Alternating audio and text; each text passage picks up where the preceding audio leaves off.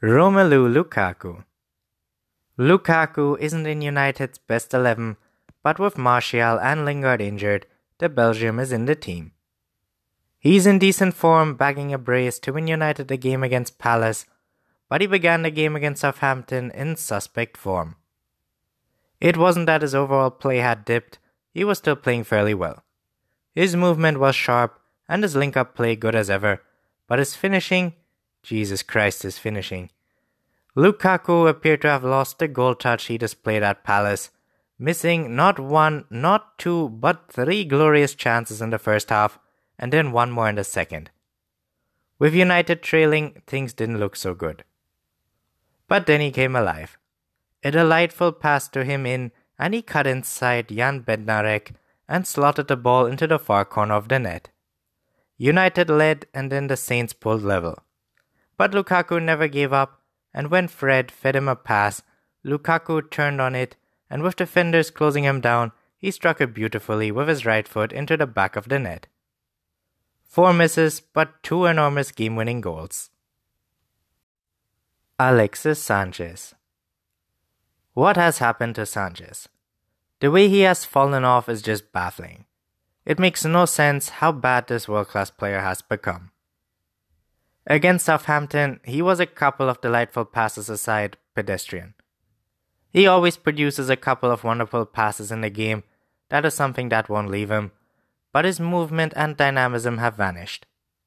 What compounds the issue is that because he is still a perceptive passer, Teammates trust him with the ball and look to him, which just slows down United. Sanchez was taken off in the 52nd minute with an injury, although, in all honesty, if it had been a tactical change, he couldn't have complained. In the 53rd minute, United were level, and by the 59th, they had taken the lead and were playing some amazing and dynamic football. They later rebounded from an equalizer to score a late winner. Game changer Andreas Pereira. Pereira joined United a few years ago as a teenage prospect. His talent has never been in question, but United have struggled to find a role for him in their midfield. His ability to retain possession makes him a six or defensive midfielder, but United don't play the right kind of possession play for that. So whenever Pereira has played deep, he's looked average. However, when Ole switched formation and pushed him to be the most advanced United midfielder, he came to life. Suddenly, he was bursting into space behind the Southampton midfield, and his great touch and technique came into play. He equalized for United with an amazing shot from the edge of the box, a curling free kick esque effort that Angus Gunn had no chance. Ten minutes later, he was in position to see a cutback from Luke Shaw racing to beat Maya Yoshida to the 50 50, kept his feet and slipped it through to Lukaku to equalize.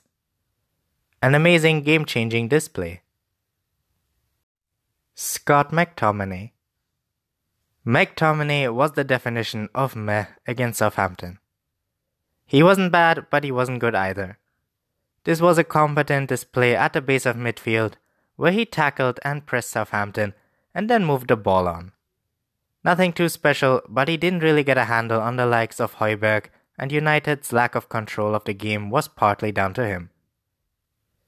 That said, though, he was replacing Matic, who doesn't do much more than that despite being paid much more and possessing almost no capacity to improve.